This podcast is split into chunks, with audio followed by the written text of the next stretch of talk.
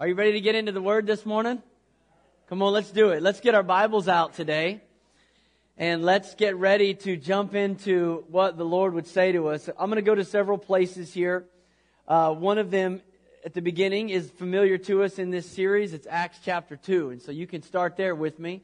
If you don't have a Bible this morning, we'll, we'll put them up here. If you have a Bible and you have a hard time reading the print, I can promise you, you won't have a hard time reading the scriptures this morning on this screen. You will be able to see the word clearly. And uh, you know what I think my favorite thing about having this screen up here is that we are going to proclaim the word of God in big, bold letters. And I'm so excited about the opportunity to declare the truth and anything we can do to make it more clear. That's our heart. That's our goal. Whether it's turning brighter lights on so that you can see me a little better or, or uh, projecting the words of the gospel on the screen. We want to communicate the word of God to the best of our ability. And, and that's always my prayer. In fact, I, I don't usually do this, but I, I want to pray right now uh, again over the word of God. Would you just pray with me as you hold your Bible in your hand there? Father God, I just thank you for the privilege that I have every week to do what you've called us to do feed my sheep. God, I thank you that you have a word. You have a word for us more than what I prayed about and prepared and, and, and you've put on my heart to give the people. There's something within it, God, that, that you're trying to say specifically to our hearts and lives. Jesus, you said, He that has an ear, let him hear what the Spirit is saying. So, God, that's, that's what we're striving for today. We're leaning in with all of our hearts to hear what the Spirit of God is saying to the church. God, speak to us today. In Jesus' name. Amen. Amen. This is week three of a, a series. Uh, we've been talking about the baptism in the Holy Spirit. And that's a phrase that I am so familiar with. I've been familiar with all of my life. Uh, but it's something that there is still a lot of confusion about in the church. If, if it's one of those kind of muddy water issues for you, that's okay. Don't feel bad about it. The truth is, we, the people of the body of Christ, have muddied the waters. Uh, the Bible's pretty clear. Uh, but, you know, it's all filtered through us. And uh, not just through the words that we say, but through our conduct. And, uh, and so when we talk about things like Pentecost or, or Pentecostalism, uh, we, we, we can, you know, have a whole litany of experiences. Um, I've had some experiences that uh, if I told you the story, you, you would just go, why in the world are you in the Pentecostal church? Because of those experiences that I, I had. But I've had other experiences that were authentic and that were true and that were the Spirit of God. And because I know the truth uh, is real in those moments, I'm not going to let those uh, strange things that I experienced negate all that God is doing. Question Have you ever heard this statement, don't throw out the baby with the bathwater? You understand the analogy. You know, the bathwater gets dirty, it gets cold, it's old. You don't throw the baby out with the bathwater. You just, you know, refill the tub. And, and a lot of times the church, a lot of churches have, have thrown the baby out with the bathwater when it comes to the baptism in the Holy Spirit, when it comes to the gifts of the Spirit, and especially when it comes to the initial physical evidence of the baptism in the Holy Spirit, which is the gift of speaking with new tongues. So if you're here for the first time uh, today in this series and you missed the last couple weeks, we started way back at week one. And, and I'd encourage you to go back and listen to it. But let me just bring us up to speed a little bit. On Pentecost Sunday, two weeks ago, we just started with the simple reality that there is a baptism in the Holy Spirit. There's actually three baptisms. One is the baptism of salvation. The Bible tells us in Ephesians that, that we are all baptized into one body, the church, through the Spirit, by the Spirit, one Spirit, the Holy Spirit. He baptizes us into salvation. You're baptized into Jesus in salvation when you get saved. There's a second baptism. That's water baptism. We have a water baptistry right back here. One of the guys that was here, not from our church, but one of the, the work crew guys that was here painting this week, he looked in and he goes, man, that's a big tub. He said, Oh, that thing's even got jets in it. I said, No, no, no, it's just a blower to circulate the water. We don't have jacuzzi jets back there. But yeah, we got a big tub in the back of the church because there's a second baptism. It's water baptism. And Jesus said, believe and be baptized. That's what people do. We get baptized and, into salvation, excuse me, we get baptized into salvation by the Holy Spirit. And then we get baptized in water by someone in the body of Christ, a pastor, a, a, a spiritual leader, a mentor. We get baptized in water. And then there's a third baptism. The Bible talks about the baptism with the Holy Spirit. And Jesus is the baptizer. John the, the Baptist said, I baptize you with water, but there's one coming after me who will baptize you with the Holy Spirit. That's Jesus. He baptizes us in the Holy Spirit. So we talked about that on Pentecost Sunday. Last week, we really just dived in particularly to this idea of speaking in other tongues. What is that? Right? There's like this whole stigma around what is that? And, and most of the, the, the, the resistance or the stigma to it is simply, uh, I don't know. And so there's a lot of assumption or, or, or maybe you have a story like mine. Can I just tell you one of the bad experiences? You're like, yes, please. Because I, I, yeah. Yeah. I, I lived in Atlanta, Georgia, my senior year of high school. And, uh, and I went to a church. I don't, I don't mean this in any kind of derogatory way. If, if you know me, uh, you know this is not a derogatory statement. You know what I mean when I say this was a black church. I mean, we had, I, the only, the only white folks in the church, ironically, was the organist and, and the pastor and his family, and uh, and then the associate pastor and his family. We were in Stone Mountain, Georgia, and it was gospel. I mean, we we had church. When we had church, I mean, we had church. And I was living down there my senior year. My wife, my wife Day, who uh, we were dating at the time in my senior year, she still lived up here. It was a long distance relationship. She decided to come down and visit for spring break. So for Easter Sunday, she's at my church in Stone Mountain, Georgia. She's never seen anything like she's about to see.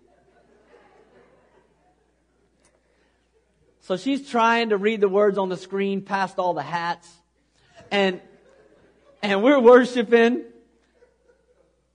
And, and this lady in front of us just starts doing, y'all know what the Pentecostal jerk is? Y'all ever seen somebody just get the jerk? The Holy Spirit gets on them and they, whoo!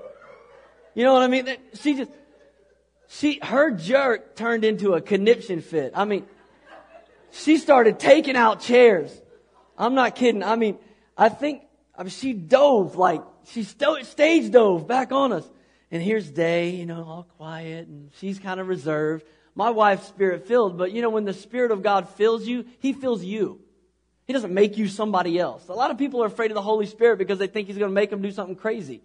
My wife's more reserved. Now, she's got a great sense of humor, but she's not going to get up here and tell a bunch of jokes and run around and tell stories. That's not her personality. So she's here and she's watching all this, and, and this lady just taking out chairs, hat flying. And she falls out on the floor. And she's praying really loud in tongues. And I'm watching, I mean, I'm now like pinned against the next row, and we're watching this and going, wow. Well, the worship dies down the pastor comes just as I did earlier, and, and he begins to kind of talk and lead. We've moved on. We're doing something else. And she's still over here in our section, loud, on the floor. But I mean, they were prepared for this. I mean, these ushers, they didn't surprise them. So they come down the aisle with the earbud in. And, uh, and, and they go over to, and, and the brothers, he just tries to politely help her up. And he, he, he lifts her up. And about time she gets up, she goes! And she falls back down. Boom. And, and, and so he picks her back up again. He's trying to be polite. You know, he picks her back up and boom, she just goes like limp. Boom, she falls down again and she's just praying out loud. Now the pastor, you can imagine if I'm trying to talk to you and this is going on over here, you know, what, what are you going to, you throwing off the whole thing. And, and so I'm sitting right behind her. I'll never forget this moment. That usher, he was a tough looking dude. He had a nice suit on, bald headed guy, got the little earbud in. He's like the head usher. He says, Sister, get up. Happy Easter. I was like, wow. Was... She didn't move. Now she's committed. You know, I mean, you're all in. Like, you know, it's funny what we do and blame on the Holy Spirit. You know, people say like, "Oh, the Holy Spirit, you know, he just, he just, he did this to me," and like, man, there's nothing I could do about it. And you know, we can blame the Holy Spirit. The Holy, now listen, I've been in situations where the Holy Spirit has moved powerfully. I've seen people just kind of fall out under the presence of God. And we use phrases like fall out, and that sounds weird, but let me, let me just say it in a more normal sense. Give way. Somebody just gives way to what God is doing in that moment. They go, you know, I just, it's like your knees buckle. You ever had one of those moments? Maybe it was that first kiss. And whoo, you felt woozy. And when the Holy Spirit comes on you, sometimes it's like a first kiss from God. You just, you, I've seen people just, whoo, their knees go out and they just lay out in the Spirit. But th- this was different. I mean, you know, now, now this is a distraction and we're trying to move on with the service. And he literally, I'm not making this up, he grabbed her under the arms and just drug her. all the way out the aisle, all the way back. And she was committed. She wasn't moving. She just hanging there, you know. Heels are up in the air. He took her right. I don't know where she went. I don't know if she ever got up. She just, whoop, she was out. That was my wife's Easter, you know, visiting, visiting me as a teenager, our senior year of college. And I think about stories like that. And, you know, honestly, if you, if you came and you were a guest and maybe you're here for the first time and you're going, I don't know about Pentecostal churches, and that happens, I don't blame you if you never come back. Okay? Because you're going, what are these people doing? What, what's happening over here? And, and so th- there's, there's balance in God's word. You say, well, what's, what's the balance? Do we just say, forget the Holy Spirit thing? Well, that's just weird. And I had this experience when I was in high school at an Easter service. Forget the Holy Spirit. No, we don't throw the baby out with the bathwater. We don't let our good be evil spoken of. So there's balance. And so what we, we want to do is we want to say, Holy Spirit, teach us. Teach us how to yield to your Spirit. Teach us how to follow the Spirit. Teach us how to be led by the Spirit. Teach us how to operate in the gifts of the Spirit with decency and, and in order. And yet at the same time, don't let us, Lord, get so logically locked in to protocol that we miss the wind of the Spirit. Because here's what I've discovered about following God. Everywhere God goes, He goes supernaturally. And so if we get locked in and go, well, you know, we just want God to do this, and then we'll play that song, and then we'll just do that, and then we'll do, you know, and, and then we say, okay, God, you, you know, if you, if you'll do it in these lanes, we'll trust you. And, and the Holy Spirit moves where He wants to move. But that is not an excuse for chaos. And, uh, and so we, we've been talking about the gifts of the Spirit. We've been talking about the baptism in the Holy Spirit. And I want to start with a, a scripture in Acts chapter 2, verse 4 that communicates just a little bit uh, of where we picked up last week. The initial physical evidence of the baptism in the Holy Spirit is speaking with other tongues. And here's what the Bible says in Acts chapter 2, verse number 4. Are you there? It says, All of them were filled with the Holy Spirit and began to speak in other tongues as the Spirit enabled them. There's a lot of truth in that, that verse that says they began. I said the baptism in the Holy Spirit is the initial physical evidence of the infilling of the Holy Spirit. So let me just talk about initial for a minute. They began to speak. It means this is what we see as the pattern. Last week we looked at five places in the book of Acts where people were filled with the Spirit and we saw the pattern that people spoke with other tongues. That's a New Testament pattern. In the Old Testament, the Spirit wasn't poured out on all flesh like Joel prophesied. In the Old Testament, it was on a few. You know, like King Saul. And the pattern that we see there is that people uh, received the Spirit and they prophesied. But in the New Testament, there's a different pattern. Now, sometimes they did prophesy, other times they didn't. But the consistent pattern is they were filled with the Spirit and they spoke with new tongues. And so it's initial. It's the evidence that we see. The Spirit, it says, enabled them.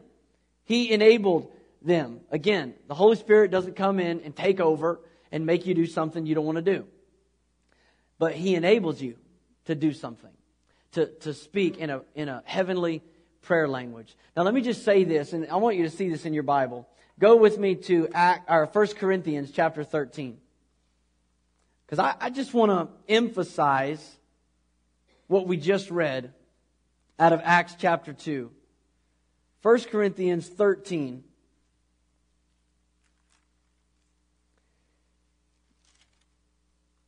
Because I just told you that they began to speak with new tongues as the Spirit enabled them. And speaking in tongues is the initial physical evidence. But can I just tell you there's a lot more evidence of a spirit filled life than somebody that, that prays in a prayer language?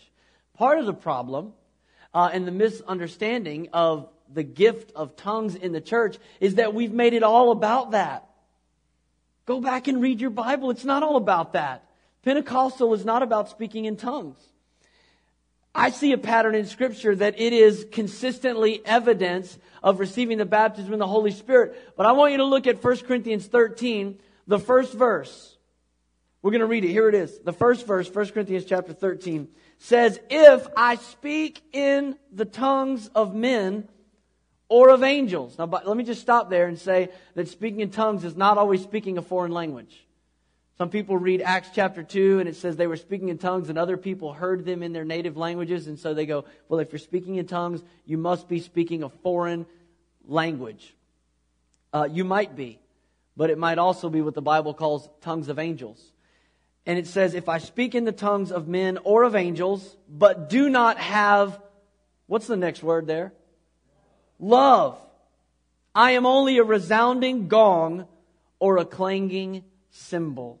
In other words, if your Acts 13:1 is not right, if you don't have love, then your Acts 2:4 is broken. Let me say that again. If your Acts 13 or if your 1 Corinthians 13:1 is not right, then your Acts 2:4 is broken. If you can't operate in love, don't tell me you're filled with the Spirit because you, you speak in an unknown tongue. Acts, or 1 Corinthians 12 is the gifts of the Spirit. Tells us all about the gifts of the Spirit. 1 Corinthians 13 and 14 is the Spirit of the gifts. So if we don't operate in the gifts of the Spirit, in the Spirit of the gifts, then we've abused the Spirit. And so the Bible communicates to us that we need to act in love. But speaking in tongues is initial. Secondly, it's, it's physical. It, it is physical. It's something you do with your mouth, with your body. Nowhere in the Word of God does God promise that the Holy Spirit is a feeling or an emotion. He's not a feeling or an emotion, but, but because we're emotional, feeling people, when we receive the Holy Spirit, we respond physically to the Holy Spirit. Some of us more than others. Some of us, like that story I told you, maybe too, too much. Uh, but we respond physically, initial physical evidence. Can I just say that the speaking in tongues is a blessing because it's evidence to me. I'm a skeptic. It's evidence to me of the Holy Spirit in my life. You know, when I was a little boy, I, I, sought the baptism in the Holy Spirit because I grew up in a Pentecostal church. My dad was a Pentecostal preacher. Uh, speaking in tongues was never weird to me. So can I just say, mom and dad, if it's weird to your kids, it's your fault, not mine. No, I'm serious. Because my dad would be driving down the car you know, driving down the road in the car and we would be, you know, just listening to music or he might just start praying. Now, we don't do this all the time. We're not like super spiritual people that just pray everywhere we go, you know, but sometimes maybe we're driving to church and he's thinking about his message and, and he's praying. It was nothing for me to hear my dad just begin to speak in tongues because it's his personal prayer language. It's not for anybody else. 1 Corinthians 14 says, when you speak in tongues, you edify yourself. If there's any reason that you ought to speak in tongues, it's that verse. 1 Corinthians 14, I think verse 4. When you speak in tongues, you edify yourself. I need edified. I need lifted up. I need blessed. So did my parents. And so I heard them praying in their prayer language. It was not weird for me. I knew what it was. Now, because I'm human like all of you and perceptive, you don't have to be really perceptive to sense when something is just weird and not of God. But a lot of times we call things weird just because they're unknown to us. Not because they're un, uncommon or unbiblical but because we've never experienced them. But I had experienced them. I had heard prayer languages before. And so I was pretty young when I began to seek the baptism in the Holy Spirit. And, and I, I came to the altar every time we had a service, you know, for people to be prayed for, to receive the baptism of the Holy Spirit. Yeah, I want that. I want that. I'd come and, and people would pray over me and people would lay hands on me and, you know, good, good intention people that wanted to encourage me. But again, when the Spirit fills you, He fills you. He fills you. I mean, Jesus is described as the lion of the tribe of Judah. And for some of us, we're like, yeah, yeah, I'm a lion. You know, uh, but he's also the Lamb of God. Same, same Jesus, two different revelations of his personality. The Holy Spirit can come like fire. But when Jesus was baptized in the Jordan River, he descended like a dove. Same Spirit, different metaphor to understand. So uh, if, if you know, if you're ducking fire because, you know, you're thinking God's going to do something crazy, the Holy Spirit wants to just settle on you like a dove. And that was kind of my story as a kid. I would come to the altar, man, people would pray over me, they'd lay hands on me, they'd shout, they'd, they would speak, release it, release it, release it. Somebody else going, hold on, hold on, hold on. I don't know to let go or hold on. I don't know what to do. And people were praying over me and but in my heart, I really did want to receive the Holy Spirit. I, I really did want a personal prayer language. I, I, I, there was oftentimes, maybe you felt this way, there's oftentimes where I, I prayed and I didn't know what to say. And the Bible says when we don't know how to pray, the Spirit of God prays through us. One of the blessings of having the Holy Spirit baptism is that the Spirit of God prays through you. And so uh, I, I just didn't receive. I didn't receive the Holy Spirit uh, with the evidence of, of speaking in tongues. And something that I, I commented on last week, and I just want to stop and emphasize this today to you, is that Acts 2 4, we already read it. It says the Spirit enabled them. The Spirit enabled them. Here's what I believe I believe, uh, and maybe this was my story, that people uh, want to receive the Holy Spirit, and they get so fixed on, you know, I need to, to do something, I need to, you know, speak in tongues. And, and they're thinking about what they're supposed to do when, when really they're just supposed to receive from the Holy Spirit. Just receive. Open your heart and receive from the Holy Spirit. And the Bible says the Spirit enables them to speak. Now, I kind of had the mindset that if I don't start talking in a prayer language that I don't know, that the Holy Spirit chose not to give me the gift. That's what I believe. That I was like, I, I must have done something wrong today because He doesn't want me to have it yet. It. He doesn't want me to have it yet. No, the Holy Spirit wants to fill you. He is the third person of the Trinity. He wants to fill your life. But I used to think because I wasn't speaking in tongues, the Holy Spirit doesn't want me to have it yet. And here's what I believe. When we seek God with all of our heart, we open our hearts and say, you know what? I want to be filled with the Spirit of God. I want to be filled with your Holy Spirit. And we ask Jesus to baptize us in the Holy Spirit. He will. And He will enable you right then to speak with new tongues. And so I prayed those prayers and I went to the altar and I didn't really speak in tongues or anything. I was about seven or eight years old. And I know that sounds young, like if you're, if you didn't grow up like in church, but listen, I got saved every Sunday in kids church, alright? Like anybody else in that camp. I mean, listen, I, I, I was indoctrinated with the Word of God. So seven might sound young, but, uh, uh Josiah was king when he was eight. So, you know, I was a slow starter.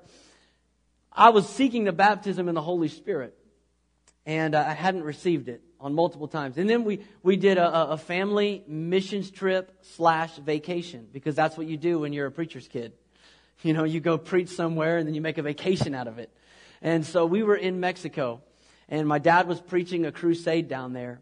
And we were with another family. Uh, there was three sisters. They called themselves the Cook Sisters. And they were a trio and they sang.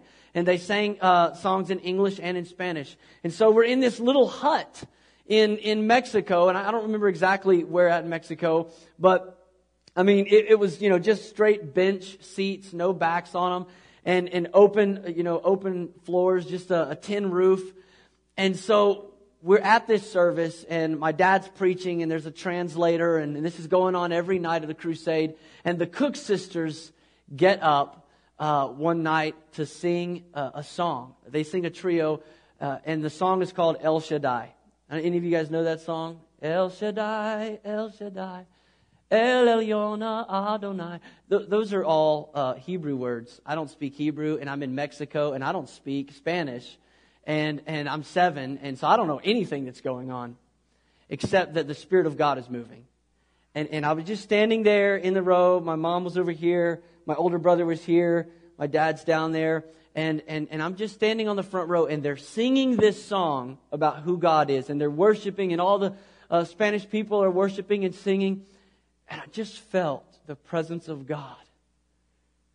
I feel it right now, even saying it. It wasn't like fire. It was, it was like a dove. It was like cool water. And my little hands just went up. And my lips just started trembling. And I began to speak. I didn't think about it. I wasn't thinking about what somebody else sounded like when they prayed. I just, whew, man, it was like, it was like water. Just cold water. Just, whew. and I just began to pray. Not out loud, just, just stammering, just mumbling. And then my brother, he noticed, he goes, Aaron's speaking in tongues. so they begin to gather around, they begin to pray over me, but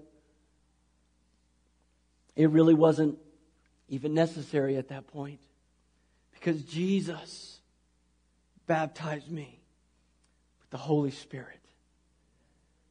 And I received. And really, in that moment, I, I just yielded to the Holy Spirit and I, I just let Him have His way in my heart. And that's what He, that's what He wants for me. No one can deny me that because maybe every day of my life, I can honestly say most days, without question, there's been a moment where I prayed in my prayer language. I, I just called out to God in a heavenly language and I prayed. And I'm going to tell you why it's so important to me. It's so important because my spirit is what communicates with God. Not, not, my, not my body or soul, but my spirit. My body is my outward man. My soul is my mind, my will, my emotions. Those things I have to lay down for God. I have to say, not my will, but yours be done. I have to crucify my flesh, my outward man, and my evil desires, which we all have. And I have to lay down my own uh, ambition and my emotions and my will. But my spirit, my spirit is the, the part that, that Jesus fills and the, the part that he has saved, the part of me that is eternal. And he wants to communicate with me in the spirit. I want to show you a verse. Let's go to Proverbs chapter 20 in verse 27.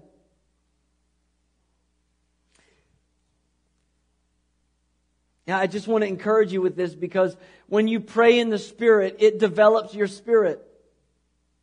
Say, what, what does that mean? To, to pray in the Spirit actually develops your spirit. Can I just tell you this morning that God is not silent? He is not silent. The problem is with our hearing.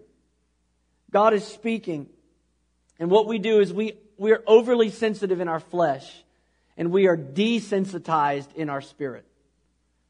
I mean, you know, somebody can just say one thing, one thing to you or even about you, and you'll, you're so overly sensitized in your flesh, you'll think about that all week. It'll bother you. It, you know, you, you'll lose sleep over it. But God can just speak in a moment, and 90% of the room totally miss it.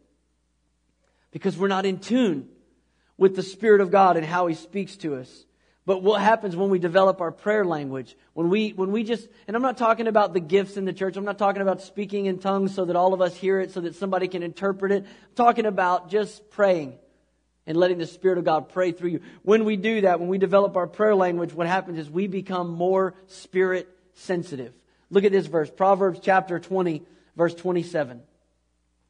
It says, the human spirit is the lamp of the Lord that sheds light on one's inmost being. The human spirit is the lamp of the Lord. You know what Jesus wants to do? He wants to baptize you with the Holy Spirit. He wants to shed new light on your inmost being. That's what He wants for us. He wants to shed light on our inmost being. I want, I want to tell you a story. Uh, we, we started this series talking about uh, a Jewish feast, the Feast of Pentecost, the Feast of Weeks.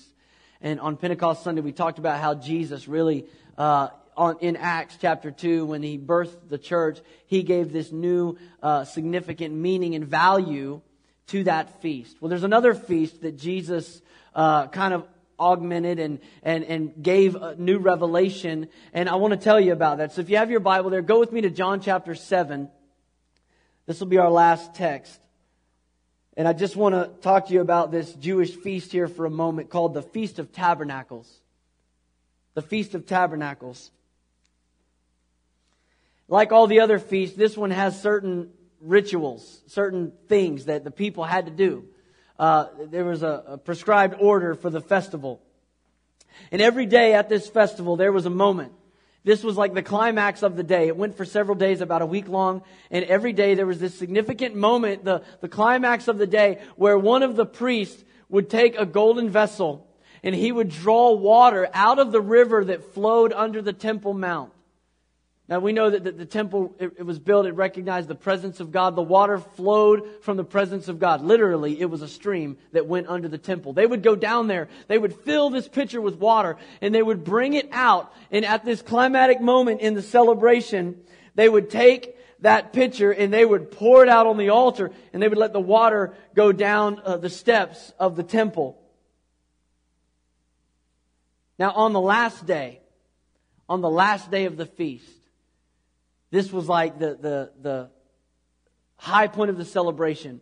The priest would go and he would dip the water again out of the, out of the water that flowed out of the Temple Mountain. He would take it up there. And on the last day, the priest would march seven times around the altar. And while they would march, they would be singing the words to Psalm 118 verse 25. It says, Lord, save us. Lord, grant success. So they're walking seven times around this. And, and the choir's warming up. The choir was getting ready to sing these words out of Isaiah chapter 12 and verse 3. They would sing, with joy you will draw water from the wells of our salvation. So I want you to picture the scene. The priests are circling the altar. They're declaring, Lord, save. Lord, grant us success. The choir is getting ready to declare, God, you draw waters out of the wells of salvation. The trumpets are blasting. The people are watching with bated breath. And the priest is about to pour the water out on the altar and let it run down the steps. And that symbolized how Moses had struck the rock in the wilderness and water flowed out. He's about to reenact that moment by pouring water out of this golden vessel. And it's in that moment of anticipation that we get John chapter 7. We're right there in the scene and look at it with me. John chapter 7 and verse 37. Here's what it says. On the last and greatest day of the festival. Let me just stop there and tell you what one historian said about this day. One historian said, whoever had not witnessed it had never seen rejoicing at all. On the last and greatest day of the festival, Jesus stood up and said in a loud voice, he interrupts the whole thing. Priest is getting ready to pour out the water. Trumpeters got the brass up to their lips.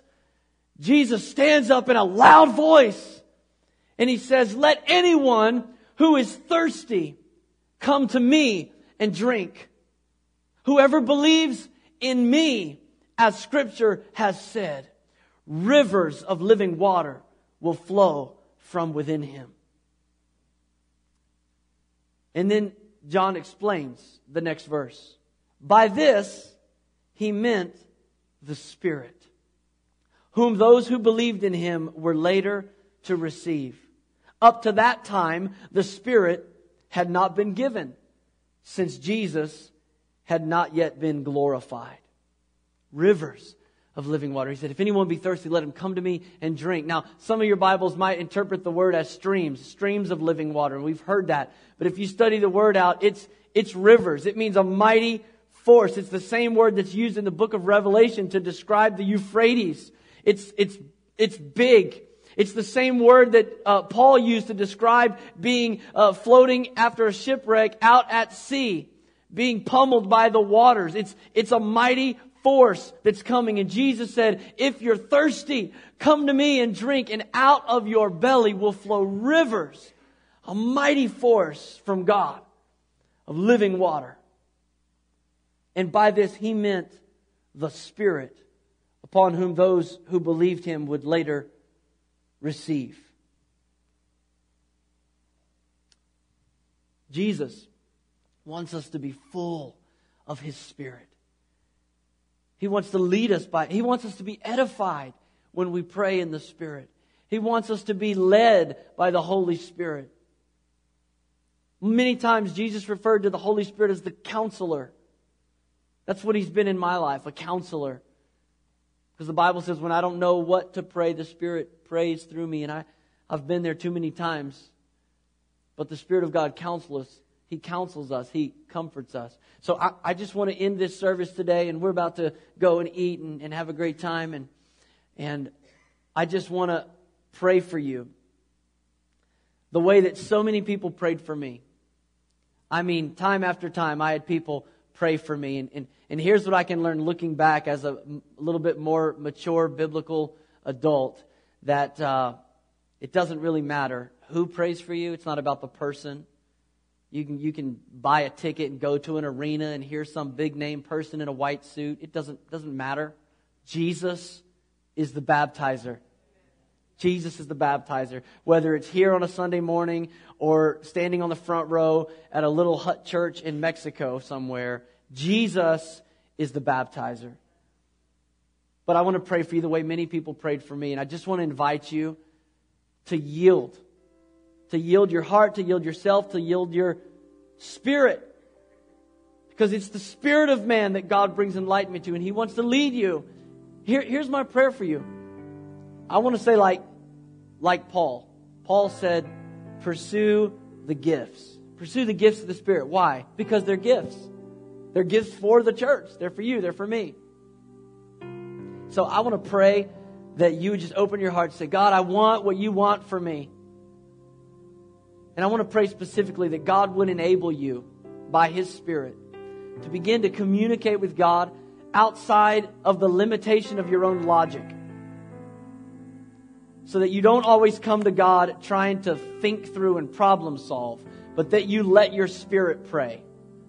So, I, I, Lord, I, am gonna, I'm just gonna pray from my, I'm gonna let my spirit man pray and not be limited by 26 letters of the English alphabet. I'm not to be limited by my own understanding of the situation. Just fill me with your Holy Spirit. Right, right where you're seated. Jesus said this If any man be thirsty, so let me just say, if you're not thirsty for the Holy Spirit, you're not going to be baptized in the Holy Spirit. And that's fine.